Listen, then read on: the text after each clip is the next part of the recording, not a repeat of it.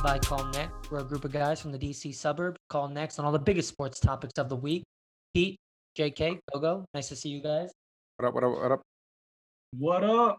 We got a big week ahead, boys. NFL, I don't want to hear anything about NBA and how the Wizards have won the last 8 games in a row. I don't want to hear anything about Anthony Davis returning, and they lost both games with him back. No hockey talk, even though the Caps are on fire. NFL this week, the draft, Thursday, Friday, Saturday. Are you guys pumped? I just want to make the statement that we don't have to talk about the Wizards. I just want to make the statement that I'm very sad that they're winning because what's the point? I want a lottery pick. What do you mean what's the point? There's a play-in tournament this year. Yeah, but I want a lottery pick because you're not winning anything. This team's not winning anything. If you're the 1 seed or the 2 seed, you don't want to play the Wizards. Not that you're necessarily going to lose, but they're going to give you a hard time. But we're not talking NBA today. Fine. You're right. We're talking NFL draft. The best time to be a Washington football fan is right now. Pete, on the other hand, gets to enjoy the whole season because his team actually performs well throughout the year. But right now is the best time to be a Washington football fan because this is the most optimistic period. Days before we screw the draft up and then days before all the other headaches happen. JK, are you with me at least? Dude, this is my fucking Christmas. Yeah. I love the NFL draft. I openly pay attention to every round up until like the 4th, or I want to know exactly who the Washington football team is drafting. I want to know which asshole I'm about to hate because they just got drafted by the Cowboys. I want to know which person I'm going to cuss out for the next few years because they're on the Giants and the Eagles. And personally, this is literally like I live for the NFL draft. I like do so many random mock drafts that make absolutely no sense. I always send them back and forth with Gogia and like a couple other people that I have like little group chats with. And it's just like this and free agency has always been the highlight of my football career. Like. It's like, we're not going to win. Like, why not pretend like we can win with the amazing players that we just had? Well, to add to your level of excitement and entertainment, this year will be that first year where we're going to see something different, right? Where a lot of players were able to opt out or didn't play or may have not played in a couple of years due to injury and with COVID coming up, right? So I think it's going to be exciting to see. I think Arash and I have already called it. I think the draft will go so drastically different after pick number 3, depending on what they do. I think I'm excited to see that because that can be like, ha, JK, told you Fields wasn't going 3. that one's me. I think there's a lot of players, a lot of potential, a lot of things we'll probably touch on today where there could be a lot of shakeup in the draft. Yeah. There can be. So we've already done a mock draft, predicted where people may go. Washington had an awful pick from what we predicted and how it would lay out. So since that conversation, I think we've all done a little bit more research, looked into some of the people that we said would go where. What's our agenda for today, Gogo? What are we talking about? Talking about sleepers, the players that aren't first round players, maybe not even second round players. Depending if they can be second round players, I don't think that's a big deal. But anything outside of that normal, everyone does that first round mock, right? So everything outside of that, right?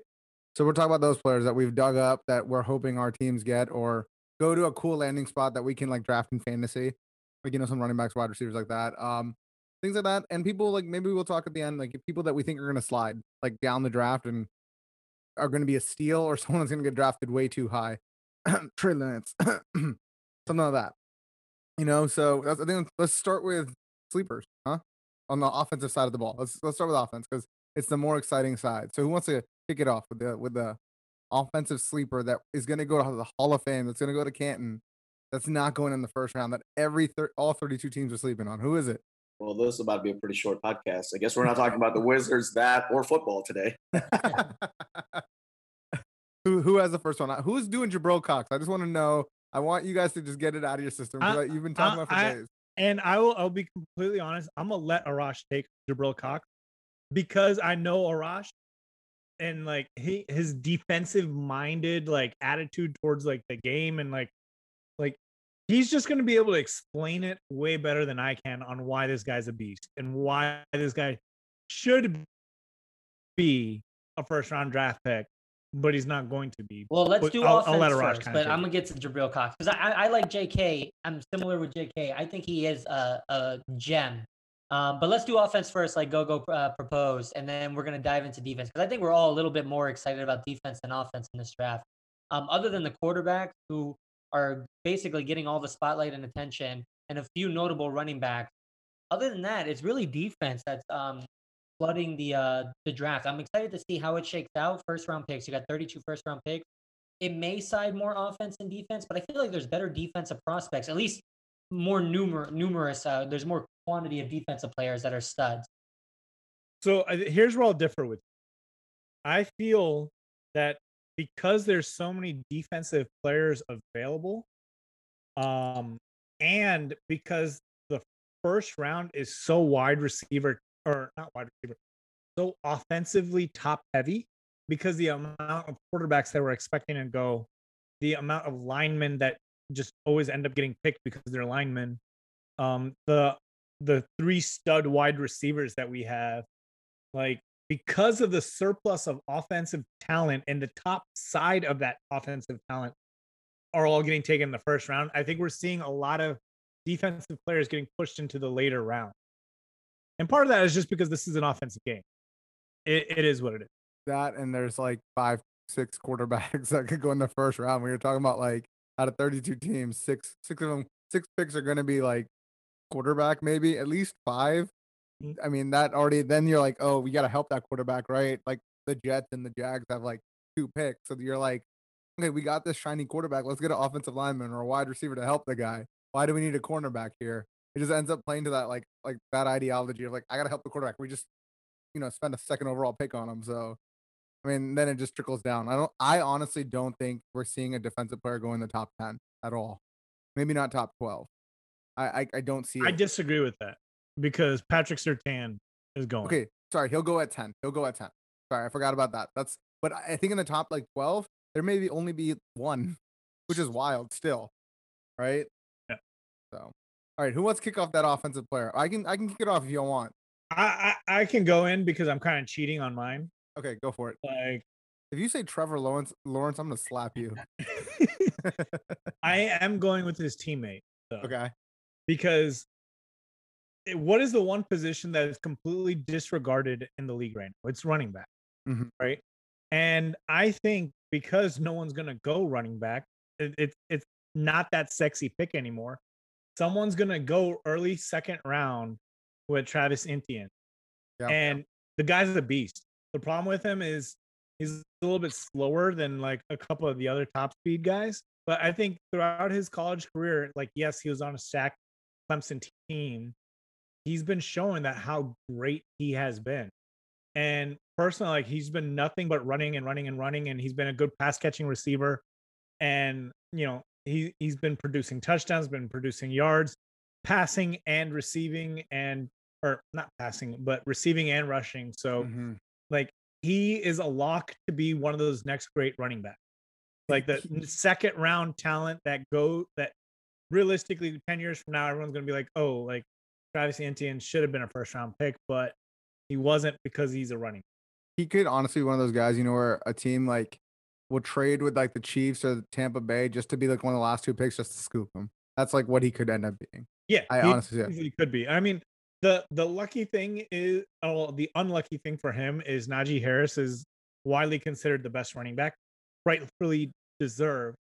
But if it wasn't for Najee, Travis Etienne would be a first round pick. I honestly don't think either one of them go in the first round. I like re-mocked afterwards. I'm like, I feel like why go running back at all? Like there's so much other talent. It doesn't make sense. Wait till the second round. Exactly. Like that's what I think. I think whoever reaches for Najee Harris it's a luxury pick. It has to be a team that can go with that luxury pick. No, yeah. I don't know how many teams can do that. What do y'all think? What do y'all think about that? So Travis Etienne was like the number 1 prospect running back last year, and he decided to come back. Right? He looked at the Clemson roster. He was like, dude, Trevor Lawrence is going to be here. Let's make another run, get another championship. And it just didn't work out. Obviously, Alabama went on and won the championship and demolished Clemson. And so that's the risk, right? These players take when they're that junior year and they can come back for that senior year, but they may sacrifice their draft momentum. And I think Etienne definitely did. He's not talked about that much, but I think he's a great sleeper pick by JK, because last year he wouldn't, there was no way to call him a sleeper. This year, he's not getting that much recognition. Najee Harris, even in my opinion, I think is the better running back, but whoever scoops up Etienne, they're probably going to get him at a good value. They may get him either at the end of the first or the second round. And if you can get him in the second round, that's a huge steal, because this guy's still good. He's the same running back we saw last year, who everyone was willing to draft in the top first round. And it's just one season removed. Nothing's happened. He hasn't been injured or anything. There's just more hype around other players. He's a great sleeper pick. I'm going to tell you this, and I'm calling it right now. Whoever gets him gets the next young Le'Veon Bell. Mm-hmm. When Le'Veon came out of Michigan State, he killed it his rookie year. He killed it his second year.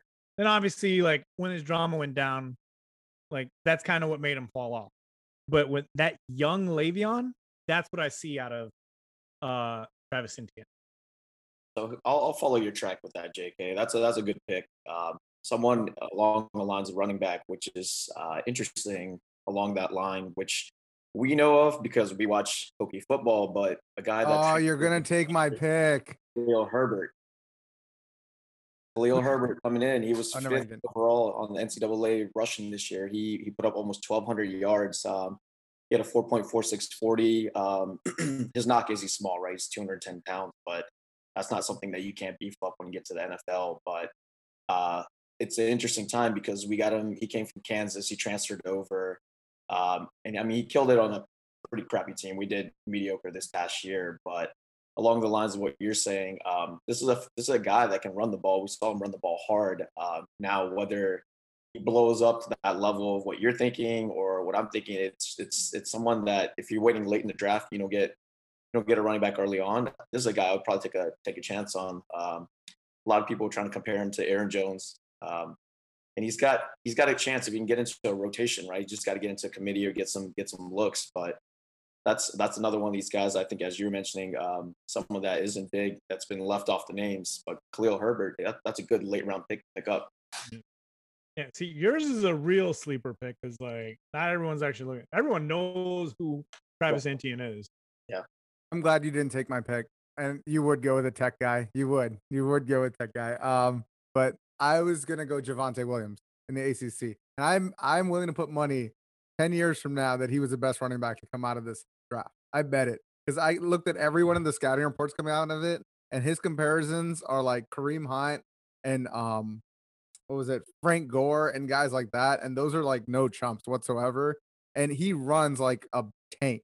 And he's like elusive at the same time. But like he's gonna go in like the third round or maybe the late second, and he's gonna be a freaking steal for some team. And I'm gonna take him in fantasy this year. If he ends up in the right situation, he's the guy I'm taking in fantasy this year. And I think he's going to be one of those like rookie like running backs that you get in fantasy that win you that league because you get him in like the 6th or 7th round. So I'll be keeping my trophy. In my leagues, I will be getting that trophy back.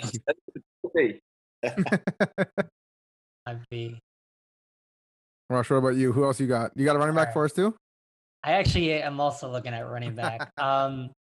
So I didn't watch much football, but the football much college football this past season, given the shortened season and all, until the playoffs, obviously. But the few games that I did watch were ACC because of Virginia Tech. And there were two running backs at UNC, if you guys recall these guys. Michael Carter, Javonte Williams, these guys went off last year. And not just one went off and the other was there too. They both had hell of a career at UNC. And not just that, like it's kind of hard, right, to have two running backs playing at the same time and both playing really good. They both decided to come into the draft this year. One's a junior, one's a senior. But if you guys remember, there was a Miami game, UNC versus Miami. They both blew up. I think Williams had like 300 yards. Carter had like 200 yards. It's amazing for one guy to have 200 yards in one game. They both combined for like 550 yards. And they're both completely different backs, right? Michael Carter, a lot more creative, a lot more small and nimble. I think he'll get drafted after Javonte Williams. Mm-hmm. Javonte's got much more better stats, much more better career, but he's a bigger back, right? He's a more powerful type of runner. I like both of them. It's hard to say that one's going to be better than the other because they both had such good careers and they both split time. So you never saw one more predominantly than the other. But, dude, go watch their highlights. And if you watch one of their highlights, you'll probably end up catching both of their highlights. They both had awesome careers. they're not going to be anywhere near the top 3 or 4 running backs drafted. They're probably right after that first tier of running backs, like the names we just mentioned, right? Etienne, Najee Harris. But dude, these guys are where you find value. These are the guys that slip, like Kamara, and you get in the later rounds, and then they end up being stars. I could see one of these guys blowing up. In that Miami game, they had the UNC ran it 45 times. 45 times it makes for sense over because 500. You have these two studs. I think they made I think it was an NCAA record for combined rushing yards. I mean, it has to be, right? Like, it has to be. Man, that is wild. I'm excited to see which one ends up blowing up. Most likely they both won't, but they're completely different backs, right? Williams is much more big and bulky and a pounder, a bruiser. Yeah. And then you have Carter, who's like, he looks fast with that number 8 jersey during college. And I'm excited to see both of them. I'd rather have, I guess, Carter, because I'm more of a speedster. He reminds me a lot of like Giovanni Bernard, but he's bigger than Giovanni. But yeah, I think these guys, keep an eye on them. UNC running backs. Both of them are in the draft this year. I think they're both going to be good. Yeah, agreed. And they're going to be late. This is why I don't feel like you have to go running back so early at all, because like you can get these guys that like are going to blow up. Like these guys are still somewhat of a roll of a dice. Etienne, for the most part, is guaranteed. Najee Harris is 100% guaranteed. But for injury, you're not going to miss with those guys. These two UNC guys are good, but they could be a miss. Yeah. I mean, they're similar to like what I'm kind of telling, like same thing. Like we watched ACCs while I put out Khalil Herbert, right? Mm-hmm. Now, if he was, the homegrown guy from Virginia Tech, I'd have been like, okay, let's see. He's been there for multiple years, and usually we try to take 3 or 4 star athletes, turn them to 5 stars. He's got transferred, right? He's just trying to play. He's like, I have nowhere to play. He came from Kansas, and he had a pretty solid season. But again, it's like, all right, these guys have the potential, and exactly like your two guys, it's do they get the rotation, and then can they play on that next level or not? If not individually, yeah, in the ACC, they had some solid games. Mm-hmm. Yeah. So I did want to make sure that I brought at least one other player because I did feel like I was copping out with Travis Etienne. My last guy the next guy that I have is a guy that played for South Carolina. He's a wide receiver. His name is Shi Smith. And I personally, like, I was just kind of like, casually just looking at players and like reading things, and that kind of put on his highlight tape. And yet again, like I'm going to always echo what Arash is saying, like, highlights are meant to make you look good. But this guy, like when I was seeing it, I'm just like, damn, like A, he's fast. B, like he just looks like he's going to be one of the better slot wide receivers coming out of this draft. Like, I don't think that this guy is going to be like your bona fide stud wide receiver out on the outside. No one's going to be able to guard him in the league, but like for a small guy, he's like 5'10", I believe, 190 pounds. And he's been producing, like, yet again, not like wide receiver one numbers, but like every single year he's been producing. And that's like, personally, I feel like the Gamecocks know what they're doing when they're coming out with pass catching receivers. They've had Debo Samuel, they've had Hayden Hurst, they've had the Brian Edwards guys, all who have been able to produce in the NFL, not necessarily just be complete busts. But I think as far as like a late round wide receiver that can end up producing, I think Shi Smith would be a good candidate to kind of look out. I like it. I feel like it's exciting to see running backs and receivers drafted in the late rounds because you envision them hopefully blowing up, right? Last year for the Washington football team, Antonio Gandy-Golden, right? I was so high on him, and he was what, like a 4th round pick, but like you just start watching tape and you start envisioning, oh, this guy could be a freaking steal, and then it didn't end up being that way. Not yet. That time. Yeah, he's not going to be. Pete, who was your next guy? So obviously the interesting thing that we've been talking about this draft is quarterbacks, right? So we've got our top name quarterbacks, but assuming that you're not in that top half and you're waiting late into the round, there's a guy that's been getting out. He hasn't been mentioned a lot because, again, similar to my last prospect, he was a transfer. So he was the Wake Forest quarterback, transferred to Georgia, but he opted out of the 2020 season. So this is Jamie Newman. So he basically had stat lines comparison of a Tyrod Taylor. I think in 2019, he had almost 2,900 passing yards, 26 touchdowns, 600 rushing yards, 6 touchdowns. And he's got the frame of a Dak Prescott. He's a 6'3", 235, pretty big built quarterback. So, again, this has been interesting, like I said, where these guys opt out of the 2020 season due to COVID.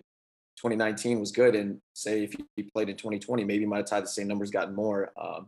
But basically, there's only been, I guess, over the last 10 drafts, right, there's been 4 quarterbacks picked out of third round or after a third round that even deliver a top 20 QB season. So we got Gardner Minshew, Prescott, Kirk Cousins, and Tyrod Taylor. So he's getting the comparisons of Tyrod's numbers and the body of a Dak Prescott, and he can run like both these guys, dual threat.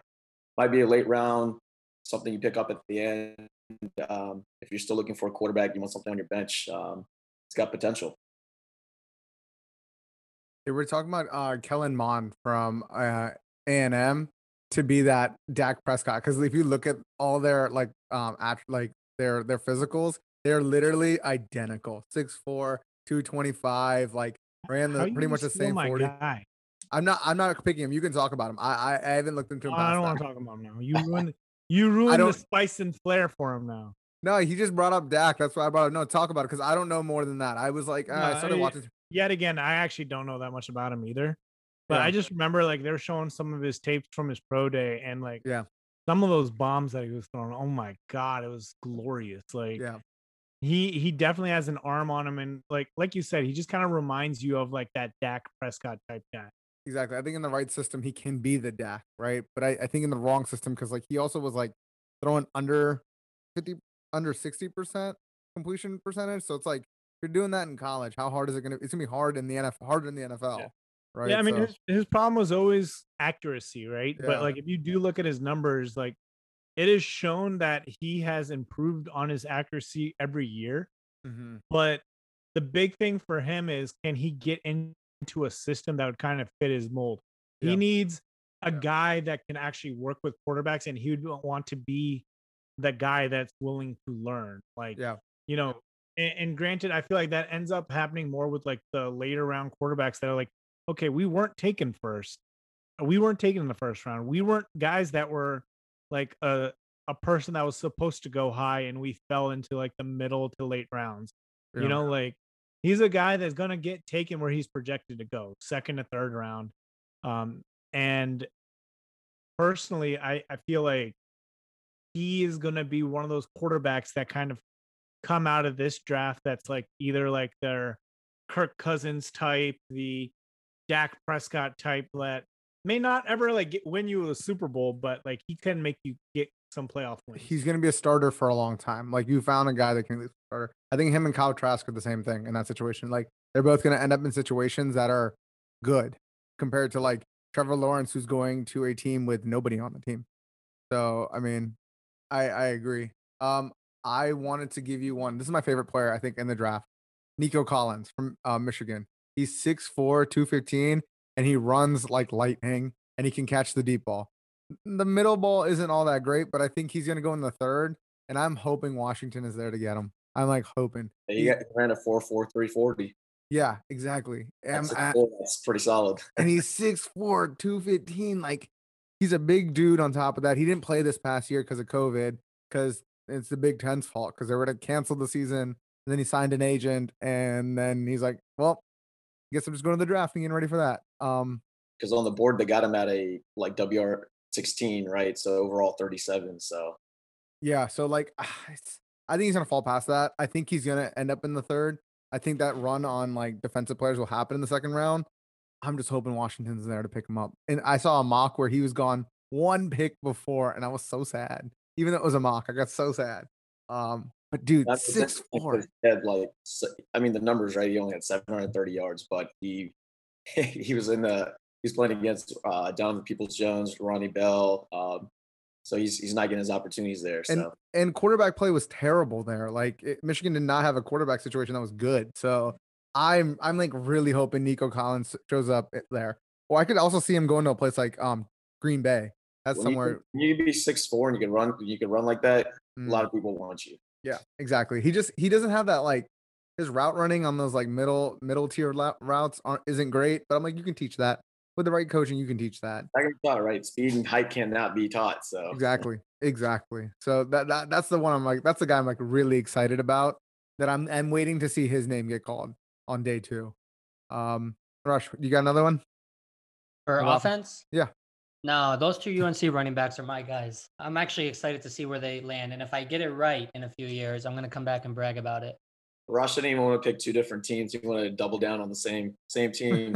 I'm actually going to do the same thing for defense. I got two guys from the same team. That's hilarious. Is anybody else got any more offense?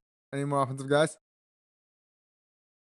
I got one more, and then we can keep going then. All right, I'm going to go one last one was tight end Brevin Jordan. All the talk about Kyle Pitts, you know, being like the fourth overall pick. I'm obviously salty about that. So I went and found a tight end that you can get in, what are they projecting? I don't know what round they're projecting. I think it's like the third round, maybe the fourth. And this dude is 6'3", 250, and he can catch, he can run routes.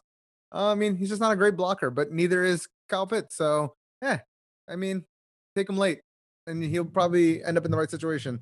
I saw his comp being like Jonnu Smith. So, I mean, if you get him in the third, fourth round, that's a productive member of society and productive member of the football team. So that was my only last guy. Anybody else got anything for offense before we go to defense? Well, I'm excited to see this offensive tackle for Virginia Tech, right? Darisaw? Yeah. He's every now and then projected to go to Washington. And so that's the only reason he catches my eye. I don't know if he's going to be good, and I'm afraid because, well, I'm afraid on two fronts. If Washington gets him, that's one thing. And two, he's a Virginia Tech Hokie, so I almost feel some type of allegiance towards him. But he's like mixed in there as potentially the second, third, or fourth best tackle prospect. I don't know if he's a sleeper, but in my opinion, he's not that good. But if someone grabs him late because they think the same thing as me, he could be great value. Everything I've read about him is that he has all the intangibles. It's a matter of coaching and getting him into the next level. And like, you know, he has every athletic ability to be a great tackle. It's just a matter of getting the right offensive coordinator and the right, like, O-line coach to like get it out of him pretty much. Right. The one last player that I want to bring up is Landon Dickerson. Yeah. And it's strictly because he's falling because of his ACL tear. Yeah. Obviously, it's a huge risk. You have a big dude with a bad knee now. You know, those guys are always like, you know, like on their knees, kind of. You need your knee strength for that. But if he can kind of come back to what he was before his injury, I think he could be very successful. And realistically, you know, whoever gets them, they can use them all over the line as far as any of the interior positions, whether it's a guard or a center. Yeah. And he can be successful in the NFL if he can come back healthy and in a good position as well. If he wasn't hurt, he wouldn't even be a sleeper anymore. He would be a second round pick, no problem. Even maybe sneak into the first round. I know the first is that. I personally think he would have been a first rounder. Yeah, exactly. It was just a matter of that unfortunate ACL tear at the end of the season on top of that. Yep. All right, let's go to defense. Rush, I'm going to let you kick it off. You're the resident defensive expert here. So Go with Jabril Cox. Tell us about him. This guy is a stud, which people probably know, but he's actually not even projected to be a top five linebacker. So let me start there. This dude's a linebacker who's got the body of a safety, who actually plays like a corner. He's got a combination of physical attributes that go to his strength. Do you guys know where this guy played before LSU? It was at a D2 school, wasn't it? It was FCS school. He was playing with Trey Lance. He was playing for North Dakota State. Yes. This guy was not a D1 prospect coming out of high school. So he had an ACL injury that completely screwed his high school career. He had to go play at North Dakota State for a few years, and he was blowing up, right? Killing it, transitioned to the SEC. Now, what's the fear, right? When you go from an FCS school to a D1 school, let alone the SEC, which everyone thinks is the best conference in Division I, the fear is you're not going to translate, right? You looked good in the FCS because you're playing inferior opponents. Dude, all the highlights that we're seeing is of this guy at LSU. Go back and look at his North Dakota State highlights. They're just as impressive, but it shows that he's not a fluke. His game translates. he's a stud. He reminds me a lot of Isaiah Simmons, right, who was a top 10 pick just last year. Washington was one of the teams that were rumored to be interested in Isaiah Simmons. Thankfully, we didn't get him, and I think there's still time for Isaiah Simmons, but very similar build, right? He's got the body of a safety, but he's actually playing linebacker. He's so good in coverage. He's so good at tackling. He'll run downhill. He's not afraid of contact. And that's just stuff you can see on tape. The most impressive thing about him is what you hear about him, right? His work ethic, his dedication to like being a good role model, like being a good player, being a smart guy off the field. There's rumors that he was injured in a few of the games, but he like continued to play anyways. It's awesome to hear about that kind of stuff. And he's not even a top five linebacker coming into the draft. He's going to probably get drafted end of first, maybe second round pick, maybe fall. But I think he's a hell of a sleeper because he's not going to be one of the top five guys in his position. He's definitely an outside linebacker. And he's definitely old, right? So he played a few years in the FCS. So he's a redshirt senior. He's not like a young junior coming out. So he's got a few years on him, but dude, I think this guy's going to be a great player. You got to use him well though, right? Like Isaiah Simmons, for the most part, I don't think was utilized that well in Arizona. If you're following Washington's situation, there's rumors that they're going to convert Landon Collins to a linebacker this year. And isn't that a small linebacker? The way they play, it'll suffice, right? If you tell me it's a who we have, like other like Sua Cravens, for instance, they tried him at linebacker. Sure, he's good in coverage, but his body frame is not good to play at the linebacker position because you can't take on these offensive linemen or running backs in between the tackles. A Jabril Cox body type, 230 pounds, 6'3", a Landon Collins body type. Yeah, these guys can play. A Cam Chancellor, they can play down there in between the tackles. So it depends on your build. I think Landon Collins can do it. His argument is he doesn't want to do it. He envisions himself to be Sean Taylor, and he wants to be a safety. But Jabril Cox, Isaiah Simmons, these guys can do it, and they're doing it, right? Cox plays linebacker. Isaiah Simmons, for the most part, plays linebacker. And this guy's going to be a stud. I'm super excited for him. I'm actually more high on him than I was on Isaiah Simmons, only because Isaiah Simmons had the hype. Like, we knew he was going to go. He also went in, like, the top, seven last year? Five last year, so. Was he five? I thought he was, a top, five. I think he was projected to go five. For some reason, I thought he was, seven or eight, wherever Arizona was. And he's not a bad pick. He didn't have a great rookie year. But the same strengths that he has, you can get in Jabril Cox. You just don't have to use the top 10 pick. So, if I'm any team, and if my scouts last year told me to draft Isaiah Simmons, I should go get Jabril Cox because I'm going to get great value. I'm going to get the same player. Overall. Yeah, he went eighth overall last year. Eighth overall. And this is a guy you might be able to get here, but I'm going to get him at a discount. Maybe in the third. Second, third, legitimately, he's got some flaws, but all these guys do. Even the number one overall pick, Trevor Lawrence, has flaws. But you're going to get this guy at a deal, and you're basically getting the same player that went number 8 overall last year. That's my spiel on Jabril Cox. I saw the comparison on Walter Football was C.J. Mosley. So that's not a bad comparison. That's a great comparison. They're looking at him they're both 6'3". C.J. Mosley, I think, a little bit heavier, but not a lot. So that's a damn good comparison. The thing about Jabril Cox is, he's not a guy that made it on his talent alone. Granted, he's very talented, but he absolutely looks like one of those guys that wants it. Yeah. He's in it for the love of the game. And granted, some of that might change, come NFL time frame, that stuff might be different. But at the same time, it's you are a guy that, if he goes to a good system that, has a defensive coordinator that knows how to work with him. That was the problem with Isaiah Simmons.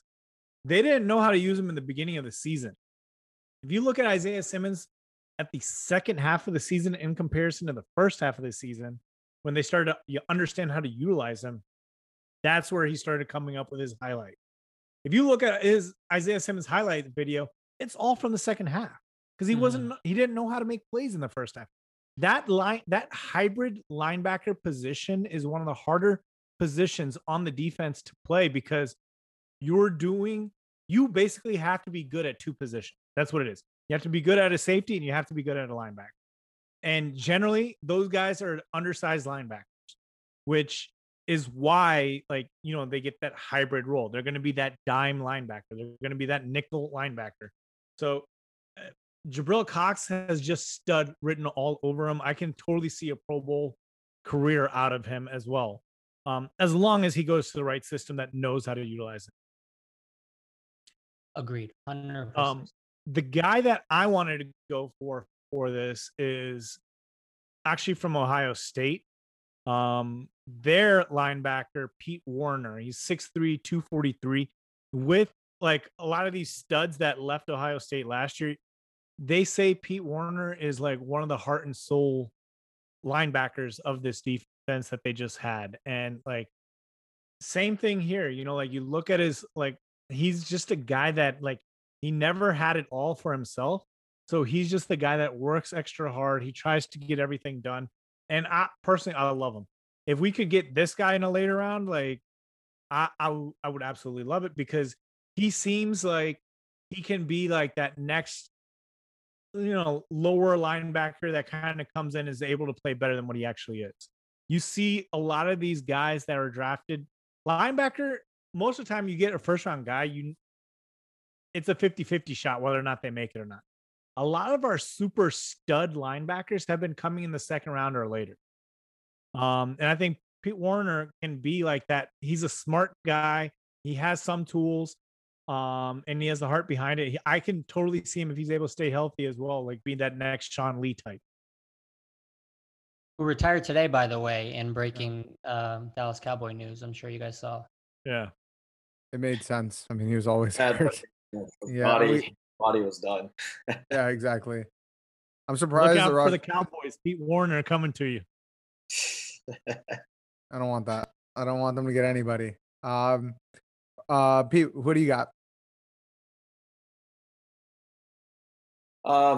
So I got another guy. So obviously I'm going for all these stretch names, right? You guys are hitting that second tier. So another guy I was looking at.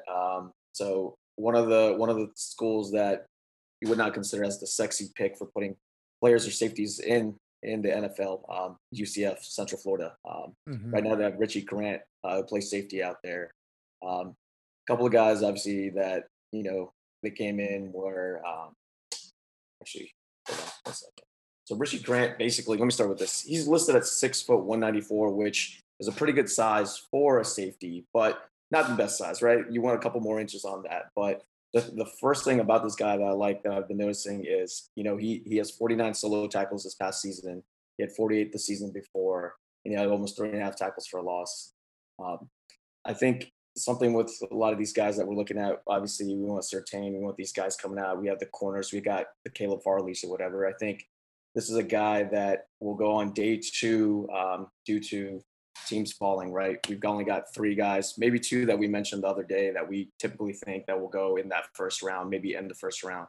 But I think out of Central Florida, he's got some consistency on him. He's got size. Again, I think both of my guys, I'm going with the size and speed. I'm going with stretches here, but I think that's another guy that's, you know, 100 tackles in the past two seasons. And if you got the size, that's somebody maybe in the later round that you want to pull. Have you guys heard of this guy at all? I have. I didn't know all this much about him. Where is he projected to go? He's going to go at day two, but they're saying if stretch, he could go at the very end of the first round if someone were to do a stretch pick on him. At end of the first round, I feel like I always feel like there's a steal there, right? Like Lamar Jackson, Clyde Edwards-Helaire. Those like very few picks right at the end of that first round is when players that you think are not going to be picked for a little while, a team just swoops in and grabs them. I wouldn't be surprised if this guy's an example this year. Again, it's going to be all depending on how we see this draft slip, right? If they do that shift like in the middle of the first round, everyone, including you guys, right? Right now, you don't know who you're going to take. You're just waiting to see who falls. Right. So it's interesting to see who are those late first round, one or two steals. There's one every year. We just don't know what they are. It's going to be interesting to see who falls there. Yes, sir. All right, my guy. I was going to say the other thing was, you know, out of there as well. So you had Mike Hughes and Brashad Perryman that came out of there as well. So. Yeah. I was going to go real quick. I don't have a lot of defense guys. I was looking at all the offense guys because, you know, they're the sexy picks. I got Kelvin Joseph from Kentucky. It's just a lot of talent and not a lot of production that's come out of it. I was listening to like some of the like extended like 7-round mock drafts, and they're just talking about how he got torched by Florida. Like Kyle Pitts was all over that ass. Like it wasn't even close. But like he is 6'1", 197. We're in a 4.4. I mean, he did okay otherwise, but it just sounded like he needs some coaching. I think as like a slot guy or like the second corner or just kind of being in rotation, you're going to get him in like the 3rd round. I feel like maybe the 4th. There's just so many corners that he's going to be the one that falls. And if you need help in corner, I just feel it's a guy that you don't have to play him day one. You can play him in a few years, and then, you know, he can run back punts and stuff like that. So it's just like one of those random guys that like has all the talent in the world. It's a matter of coaching it at this point. So that's my only defensive guy. Everyone else is going to go in the 1st round that I thought of. So right. Never. Let me give those 2 players that I referenced earlier. They're actually also corners. I left them for you because you were talking about it last week. Yeah, I did talk about him last time. So we know all the big name corners in the draft, right? Yeah. Patrick Surtain, top 10 pick likely. J.C. Horn, son of Joe Horn. Asante Samuel Jr., son of Asante Samuel. We even know Caleb Farley, the Virginia Tech guy, and Greg Newsome, the Northwestern guy. So everybody knows these top 5 names.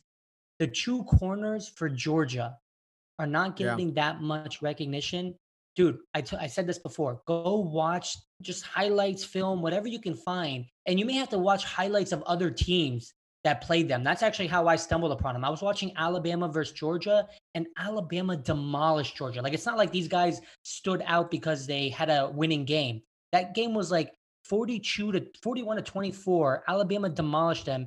And I was trying to watch Mac Jones highlight, and Mac Jones had a hell of a game. He threw like almost 500 yards, but these guys kept standing out. They play man coverage, and to play man coverage against not only any team, but an SEC team like Alabama, like one, as a defensive coordinator, you got to have some cojones because that's how you get burned. But 2, you got to have the type of athletes that can play man coverage. Like it's much easier playing zone. I would much prefer when I was in high school to play zone because 1, you know, you have the safety helping you just in case, but 2, like you don't have to run with your guy across the field. And that's where you need speed. These guys have completely different stories. Eric Stokes, Tyson Campbell. Stokes was a track star in high school, and he did play, obviously, high school football. When you're an athlete in high school, you end up playing basically everything. But he was going to go pursue track until the Georgia defense coordinator was at a game, and he was like, dude, come play. He barely played his freshman year. He wasn't meant to be a football player. And his, like, so basically barely played freshman year, was one of those guys that got, like, most improved, one of those, like, pat on the back awards by the team.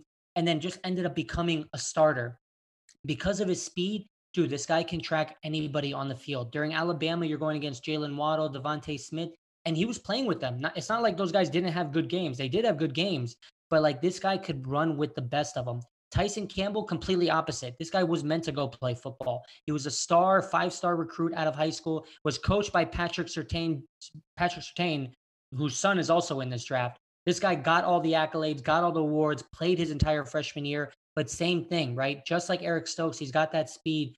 These are the kind of corners you want to go get.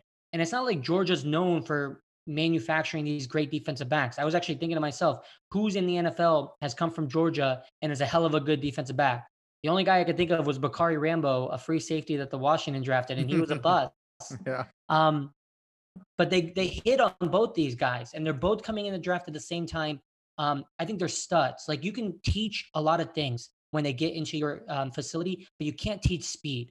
You can't teach lateral quickness. You can almost teach everything else, those 2 things. And both these guys already have that coming in. They're not going to be probably the first 5 guys taken at their position. I just mentioned all the other names that we all are familiar with, but these guys are where you find the value. These are where you find the steals.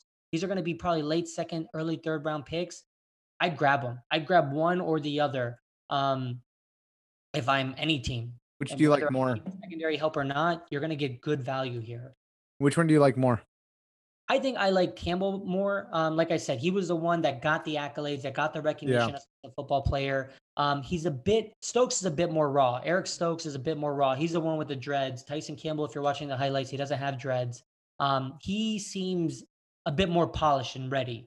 But they're both great prospects. they were comparing Stokes on Walter Football to Darius Slay, and that he could be a, like, because Darius Slay was a second round guy, and he was a little short for a corner, and he just had good ball skills, and that's what they're saying Stokes has as well. And then they were giving Campbell was a thinner Xavier Rhodes. That's their comp for them. It's funny when you read these predictions, these like projected comparisons, because they always predict you to be like compared to a good player. They never say you're there's some trash or like some bum. No, there are some that you're like, who is that guy? I've been looking for those because I feel like they always just compare you to like someone great, and it's like, I feel like not all these guys are going to be great. Let me see on NFL, who do they got? While you look for that, Gogia, I was going to actually talk to about another corner that you actually already mentioned, which is Asante Samuel Jr. And the reason why I bring him up is, like you have like J.C. Horn, you have like Patrick Surtain, that are these sons of NFL greats that, you know, killed in college. And, you know, I feel like Asante Samuel Jr. is getting recognition right now because he's Asante Samuel's son. And the fact that he went to Florida State, where, let's face it, Florida State has had some big name cornerbacks come from there, starting with Deron and Ramsey out there. But the thing about Asante Samuel, he's undersized, right? His dad was undersized as well. He is, I think, like 5'10 or something like that. 5'10, 184. Yeah. So, like, he's not your prototypical cornerback size. He's more like a slot cornerback guy. The thing about him is he's a bully on the field. Yeah. That's one of his weaknesses. He gets a little grabby with him. So, obviously, it's a risk because, like, in this day and age in the NFL, flag. That's going to be a huge problem. Flag. But just this thing about him, like looking at him, seeing like how he plays, like I just personally love the way that like he's aggressive. Yeah. He like just wants to basically mess up the guy and across the line from him. And I personally think he's going to be better than J.C. Horn. I think he's going to have a better career than Patrick Surtain. Even though I think both of those guys are better sooner, I think in the long run, Asante Samuel Jr. will have a longer career than both of those. He might just also end up in the better situation too, because he's not going in the first as well. Yeah, like, and the thing is, like with him, like he's going to go to a team that already has an established cornerback. He's going to play nickel. Like that's what it is. Yeah. Like you look at Kyle Fuller or Kendall Fuller right now, who plays nickel for the Washington defense, and he excels in it. Right? Like anytime there's only two wide receivers, then he'll play like on the outside. But for the most part, he's always playing nickel corner and he kills it. He's one of the higher rated cornerbacks in the league playing from the nickel spot. And I think that's what Asante Samuel can do. I mean, all the guys we're mentioning, right? They've got the potential. It's just, can they get put into the right coaching? Can they get polished up? They've got the speed, they got the size, they've got the agility. Like Arash said, you can't teach that lateral quickness. And some of these guys, like, you know, the guy I mentioned, like we know that potential because they've gotten 40, 30, 50 solo tackles. So at that next level, who can polish them up? Who can coach them properly? Can they be put in the right spot? And I mean, that's why it's so hard with these guys, right? Like Arash mentioned two, I mentioned one, you mentioned another one, maybe two out of the four, maybe none of the four, maybe all four of them might, you know, at the next level, go beyond the expected, you know, expectations, but it's so tough with these guys. Like you never know. It sucks. Like it sucks in the NFL just because it depends so much on coaching that your career can be just screwed because your coach sucks. Like imagine getting drafted to that 0-16 Lions team. Like who was their first overall pick that year or their first pick that year? Like it couldn't have been somebody good, or it wasn't someone that was a high enough impact. And even if it was someone good, they'll all be referenced back to that 0-16. Just being on a 1-16 team, your demeanor is just going to suck, right? Yeah. Versus being on a 1 team, you're going to be like, all right, well, what the hell's going on? Exactly. So I'll tell you this, Tyson Campbell's comp, he was compared to, sorry, I'm pulling back up, was William Jackson II. That's his comp. So it's not like an outrageously amazing player. He's second on our defense. So, Asante Samuel Jr., You heard it here first. I'm going to get drafted by the Pittsburgh Steelers. Let's talk about Caleb Farley right quick. I'd love to hear your guys' take if you know or if you're familiar with him. I haven't watched much film. He hasn't played a lot of football. Say again? He hasn't played, a lot of football. Well, yeah, right. So he sat out last year, and he's the exact opposite of Asante Samuel Jr., right? He's got the body. He's got the size. He's got the frame. He's not small. But then he's got the obvious back issue, which is might scare some teams away. It's scaring me away. Like, back is one thing that, like, it's hard to come back from. Like, look at Tiger Woods, and as amazing of an athlete he is, his back has been his hindrance from going and continuing. And there's been many athletes where if you have that back injury, that back surgery, it really will stop you. Does anybody have any info on him? Basically, everything that I read about him is he has all the potential, but just not a lot of tape. And literally his draft stock is based on strictly potential. Yeah. Like, he is your prototypical corner that you are looking for. But at the same time, it's just like he has one season. That's it. Yeah. It's he's 6'2", 210, right? Is that right? Am I looking at the wrong person? Sorry. Yeah. Yeah, 6'2", 207. And I mean, he has the little tape that he has was supposed to be like his perfect, but then it's like, yo, you were injured twice and we have 1 year's worth of tape on you. So it's like, yeah, it's a situation where it's like it's going to be a high risk, high reward situation. This could just, you had to go into it thinking this guy's going to be a bust and you may hit gold. It's one of those. It's like one of those cryptocurrencies that you can't even pronounce that you spend $1,000 on that might make you a billionaire. It's like getting Bitcoin in like 2007. Right. So he didn't sit out last year. I just want to make sure I didn't say something confusing. He didn't sit out last year because of the injury, right? Yeah, he sat out because of COVID, right? He sat out because of COVID. But then he had back surgery. He had back surgery after the fact, though. He didn't sit out for that, but that I mean basically led to it, right? So you could take the opt out of the COVID opt out and then actually get that surgery. Right. That's the biggest issue here, right? It's having back surgery. So yeah, he had one surgery, two surgeries, but I think the problem with a lot of teams is, like you said, even with Tiger Woods, it's not just going to be one surgery, multiple surgeries. You might get hit. It might lead to more surgeries, and that's just going to lead to more time off, more time off, more time off. And I think that's what's going to kill him in this is he's going to drop in the draft because of that. He might, or some teams may see the player that he was. So it's funny, like people, like you guys just said, he's barely played corner, right? He actually was a killer quarterback in high school. He came to Tech, enrolled, hoping to play offense. They put him at actually receiver, got injured during the spring game, didn't even play his first year. His second year is when they actually moved him from receiver to corner, and then he had his breakout season. So a quarterback who actually had to resort to playing receiver but got hurt before he ever could, got converted to corner, and then was all ACC first team. So this is what they have. It's interesting, but right, the worst two, regardless of all of that, the worst two things is one, it's his knee, the ACL, and then the back, right? That's tough.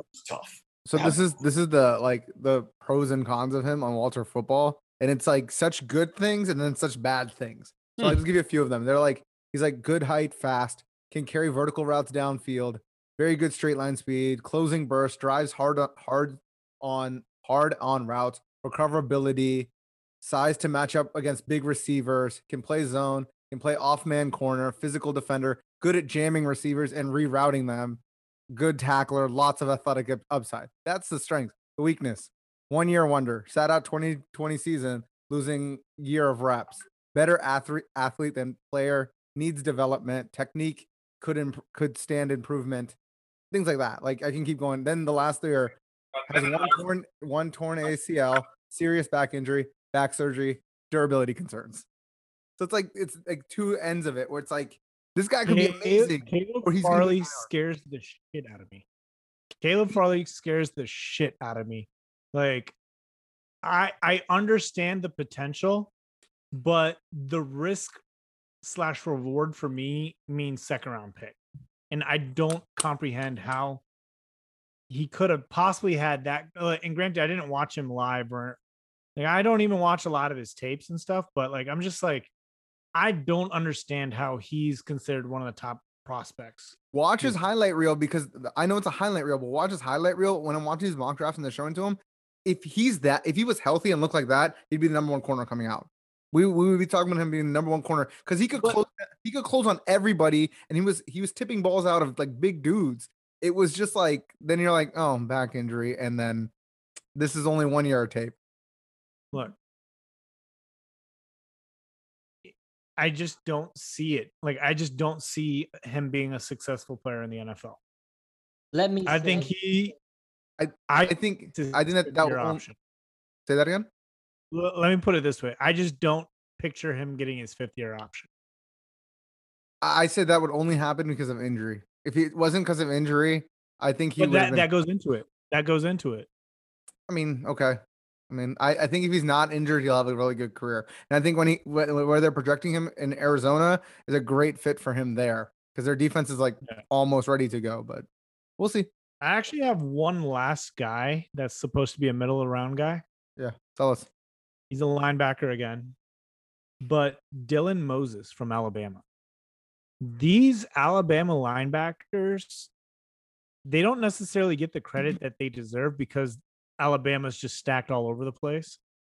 Like, my comparison that I can think of is Mac Wilson over in Cleveland, and Mac Wilson's first year as a rookie, like I wanted him so bad. Like as a Washington football I know like that whole like Alabama Washington football team connection was like big back then. And I was just like, yo, get us Mac Wilson. Like, this guy's going to be a stud. His rookie year, he performed. And I just see the same thing out of Dylan Moses. This guy's a pure leader. He's a little bit undersized. He's 6'1", 225. To be like a middle linebacker or anything like that, but he is just like, they say like he was the heart and soul of that Alabama defense. And if you're looking for a guy that can step up to be a leader and perform, he can be that guy. The biggest issue with him has been health, and like I believe in the 2020 season he played a bunch of that with like a torn meniscus. So like, he's a guy that'll go out for his team, do whatever he can. He broke his foot his freshman year. Like, his sophomore year, he performed pretty well. And then last year, like, that's where, like, he tore his meniscus. And he's still, like, coming out this year as a junior. So he's projected to be, like, a middle-of-the-draft type person. And I think whoever gets him is going to get a steal, because they're going to not only get a guy that can perform. He was a five-star recruit coming into Alabama. And think about it. If you're a five-star recruit, you're getting recruited by Alabama. You're going against the best of the best.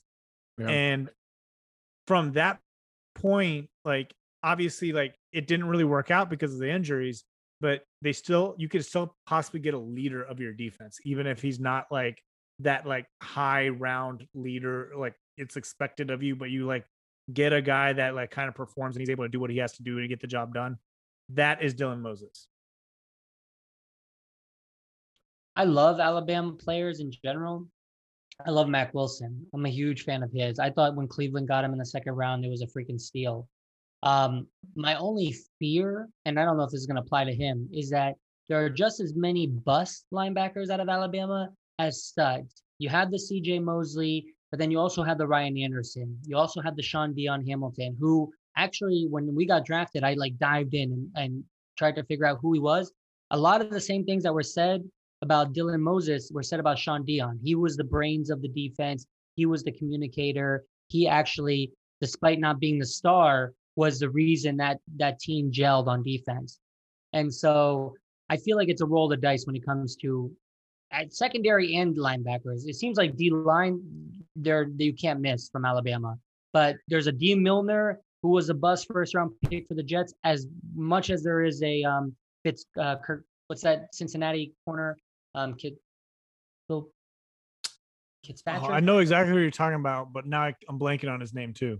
Kirkpatrick, I think. But Patrick Surtain actually looks like the real deal. I watched his pro day, and I don't think you really garner anything from pro day, but the dude is cut, like just peck on top of another peck. It was actually quite impressive. I like found myself staring, and like he's wearing underwear out there, and it's just that, like that was really a luscious peck on top of his peck, is what you're saying. It was really weird. Someone said earlier they think Asante Samuel Jr. could be better than Patrick Surtain. I don't know about that. I think Asante Samuel Jr. has potential because his dad was overlooked and underestimated, and he proved us wrong. He was a stud for the Eagles. He was a stud for the Patriots. I think his son will do the same. But Patrick Surtain, at least from a visual perspective, looks like he has what it takes. We'll see if his game is actually good. Well, let me put it this way. It's not that I think that Patrick, because I'm the one that said it. I'm not saying that Patrick Surtain is going to be a bust. I just think Asante Samuel will have a longer and better career. Mm-hmm. That it could be the case. And if that's the case, like, he's better value because you're not going to have to get him in the top 10 picks, which is what you're going to have to pay for Patrick Surtain. Yeah. But yet again, we're also looking at these guys as different players now, right? Like, when you look at Patrick Surtain, that's a guy that's going to be on the outside all the time. He's not playing your slot corner. Mm-hmm. He's going to be on the outside the whole time. He's going to be chasing number one guys, right? Then you have Asante Samuel that's going to be in that nickel cornerback position. And he's going to like be playing like all the speed guys. He's going to face number ones because people like putting their number one in the slot to make them like, you know, go against the nickel guy. And that's why you need good nickel cornerbacks. Like, you have to have a stud in your nickel. Personally, I think having a stud nickel is more important than having a good number two. Right. But because these short corners still play on the outside too. Like, no, they do when it's required of them. But like I said with Kendall, right? Like, if you're Washington and you have a 3 DB set, look at Kendall. He's always in the nickel. Yeah, but Kendall doesn't play nickel because he's short. He's actually pretty tall, I think. He was ranked the best, like PFF's like best like slot corner, right, so like he's just multiple naturally years, good at playing slot, but it's not because he's short. Yeah, and I'm not saying Asante Samuel's good, not suited for outside because he's short. I'm also saying that he's just a better suited nickel corner than the other two positions. Gotcha. Also, playing slot corner isn't easier than playing outside corner. It's harder, right? It's harder. Like, it's definitely harder. Because you can go in every direction. You don't have a second defender with you You don't have the sideline, right? The sideline's a defender for you to help. Yep.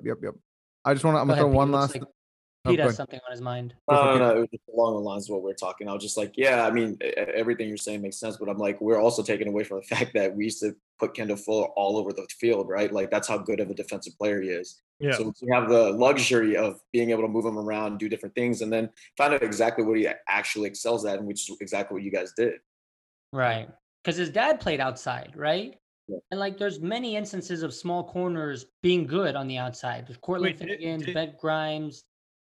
You're talking about Asante Samuel, or? Yeah, didn't his dad play on the outside? Yeah. His dad was on the outside. They can do it, but you have to be an athlete because you're going to be at a slight disadvantage. Yeah, you have to be smart. You have to be smart and use that sideline as well, right? Like that's that disadvantage. Yeah. That's where we know they excel because that the IQ knowledge of the game is what they use and excel at. Yeah, his dad made a hell of a career playing that game. So right, I was just going to say one last person on offense because I forgot about him. Elijah Moore from Ole Miss. He's a small dude, but he plays big, and I don't think Washington should get him because he's a lot too much Terry. But he's like 5'9", ran a 4.4, and he's a burner, but he also plays tough. Like, he plays strong, and like, I was reading about him, and he actually broke. He went to the same high school, I believe. He broke the Ole Miss's record for receptions that AJ Brown had beforehand. So, just saying, maybe AJ Brown ended up being real good. So maybe he can do it too. He can make it in the league. So I hope Washington doesn't go receiver in the draft. Like, there's too many. At all? We have too many. There's too many now. Okay, I'm going to say this. I honestly think Kelvin Harmon, if he can like come back, is going to be good. Yeah, so if that is the case, fine. If he's like progressing and he can be out there for the offseason, I'm good not going receiver. But if you have a chance at Nico Collins, I want that chance. He's 6'4" and runs a 4.4. Here's a question for you, Gogo. Because I actually did want to mention this guy. In the second round, if we're sitting there and all of the sexy picks are gone, like Jabril Cox is gone, right? If Terrence Marshall Jr. is there, 6'3", 200 pounds, he has speed, He has route running ability. I want him. I would want to pass on that. Okay, back up. Let me say one thing, right? I think he's really good. I don't doubt that at all. I need to know what we did in the first round to answer that question, to be very honest with you. Did we go tackle? Yeah, we I'll say we went tackle.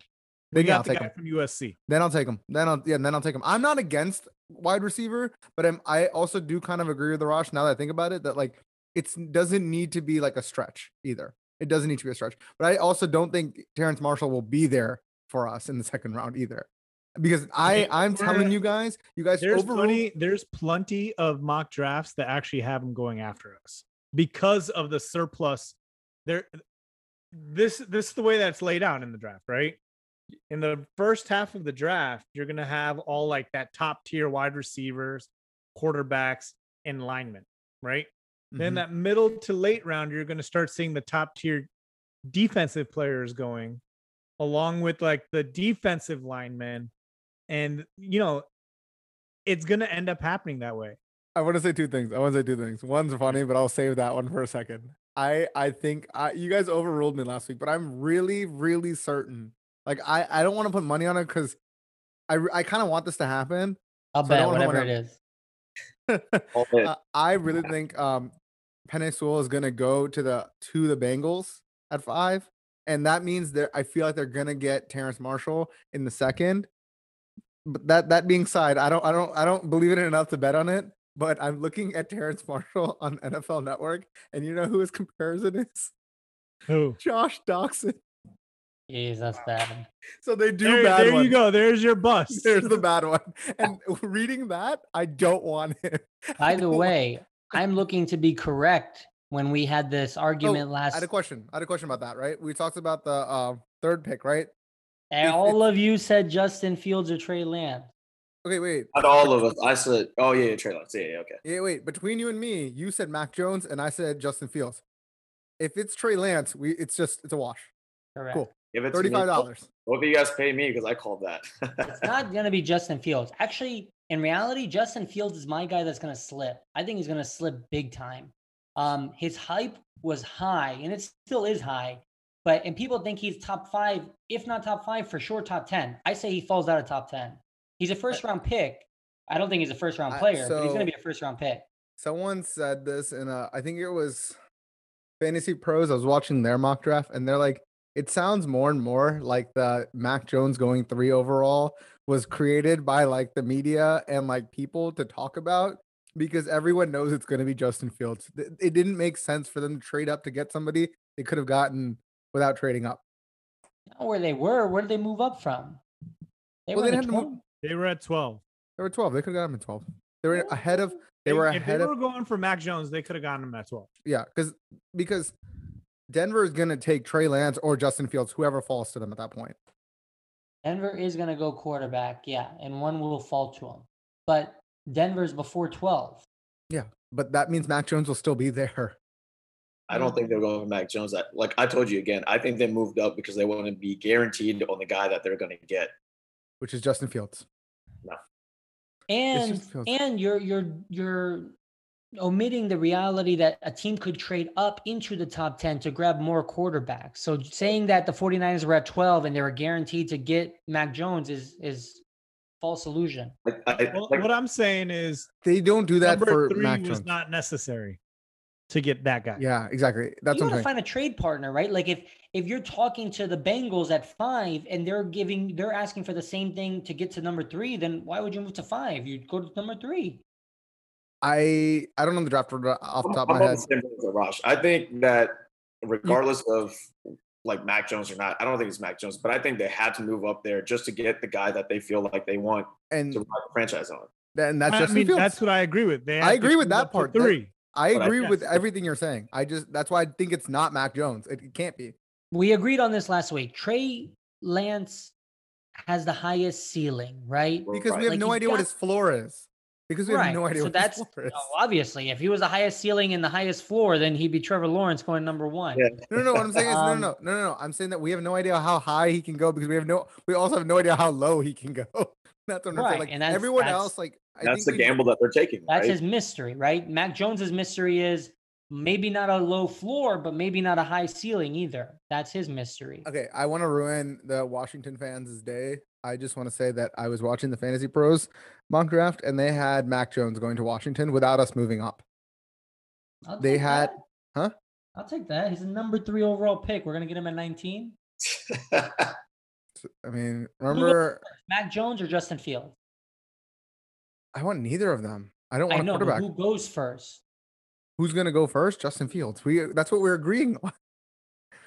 You know what's going to be... Let's make that a separate bet. Can I ask you a question? What if Justin Fields goes 2 and Mac Jones goes 3 then? Then it's a wash. No, I win. No, that's a wash. How is that a wash? We bet on number 3.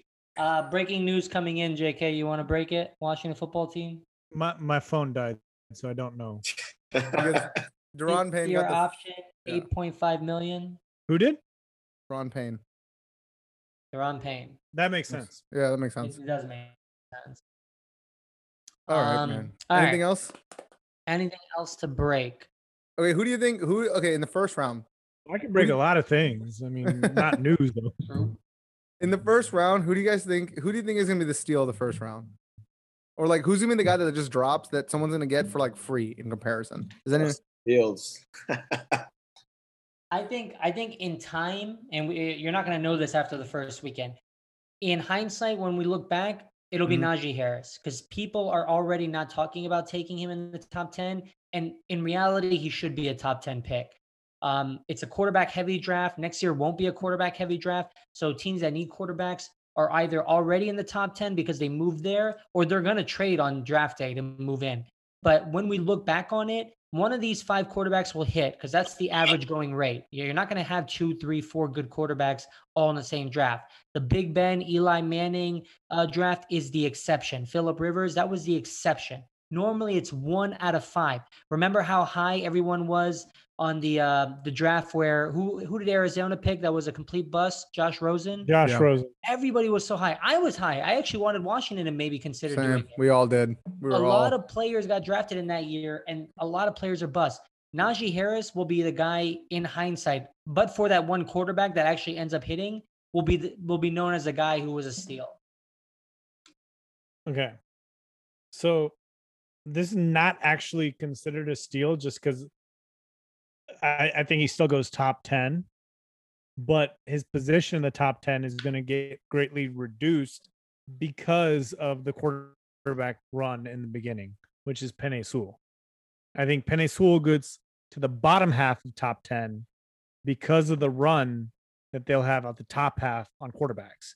And he is if he is what we expect him to be that next great left tackle, be that next Tyron Smith, be that next Trent Williams, be that next, staple on the left side. Like, yeah, if he is what he is and he goes to the bottom half of the top 10, that's the biggest steal in the draft. Yeah, he looks like he could be. If I'm the Bengals at 5, I would go get him. It's nice to have a flashy receiver. Jamar Chase has that potential. But like there's a lot to be said about grabbing an offensive tackle that you can have locked in for the next 5 years, if not more. I will still state though, my steal of the draft is going to be Jabril Cox. The biggest steal of the draft. Oh yeah. He could be a steal. I think I still stick with it. I think Micah Parsons, as long as he doesn't like do something outside of it, like if his outside of football life is all right, I think he's just going to fall based on what this draft is. And based on like kind of the character issues, he could be a huge steal. And can you imagine him playing behind like an amazing line later in the game? Like he's just going to come out free running after your quarterback. Yeah, He looks the part. But he's got the baggage. He's got the off the field issues, the bullying, the teammate arguments that may make him slip. But honestly, I think teams are going to put that aside. I think those are the kind of things that teams are confident that they can fix in a player. It's not I think in the right environment with the team that's winning, it's not going to work. There's too many guys there that can beat your ass too. On top of that, and that have like one game. Do you know what I mean? Can you imagine going to that culture? Like if you go to a Baltimore, I agree. Yeah. If you go to like a Jacksonville, like who's there that's going to be? Agreed. Huh? Agreed. That's what I agree with you 100%. Like he can't go to the Jets or someplace. It's just, he's going to do whatever he wants. Like you said, like in Baltimore, it would be an issue. Like, it gets straightened out. At the end of the day, like, this whole draft comes down to one simple thing. All 31 teams out of 32 want the same thing, for the Dallas Cowboys to lose. And so if we can all just work towards that common goal, we all win at the end of the year. It doesn't matter if Tom Brady's hoisting the trophy or what. As long as the Cowboys don't hoist it, we all win. I totally agree with you, except for the fact that we had a hell of a draft last year. So we're going for 2 for 2. Let's see what we can do. You guys did have a hell of a draft. It upsets me. The first two rounds especially. It's fine. CD looks like he's going to be a star. We got Chase Young. It doesn't matter. We got Chase Young, and that's all that matters, baby. All that matters. Chase Young. All right, boys. This time next week, we'll know what all of our teams drafted. We'll do a recap of the draft, big steals, big misses. We'll talk about our respective teams a little bit. And in the coming weeks, we'll go into further detail. And before you know it, we got NBA playoffs and NHL playoffs on the horizon. It's going to be wild. Let's go. Yeah, they're going through their last stretches right now. It looks like hopefully the local teams here will both be in contention for the playoffs. So that'll be fun. I hope not. I hope not. The Wizards aren't. I don't want them to be in the playoffs for nothing. It'll be Washington 76ers first round. I don't want that. I don't. If I'm a Philly fan, yeah, I wouldn't want that either. Washington looks dangerous. Well, no, Joel Embiid would just dunk on the entire team. But all right, this is another episode of I Call Next. Steals of the draft. Oh, no, winners and losers next week. We're doing that. Winners and losers. Give some draft grades. We can do all that stuff, fun stuff. So make sure you're subscribed because we're going to do that. And we're going to talk about how all the NFC East teams screwed up and Washington are the best. And we're going to win the Lombardi Trophy. Okay, bye now. Bye-bye.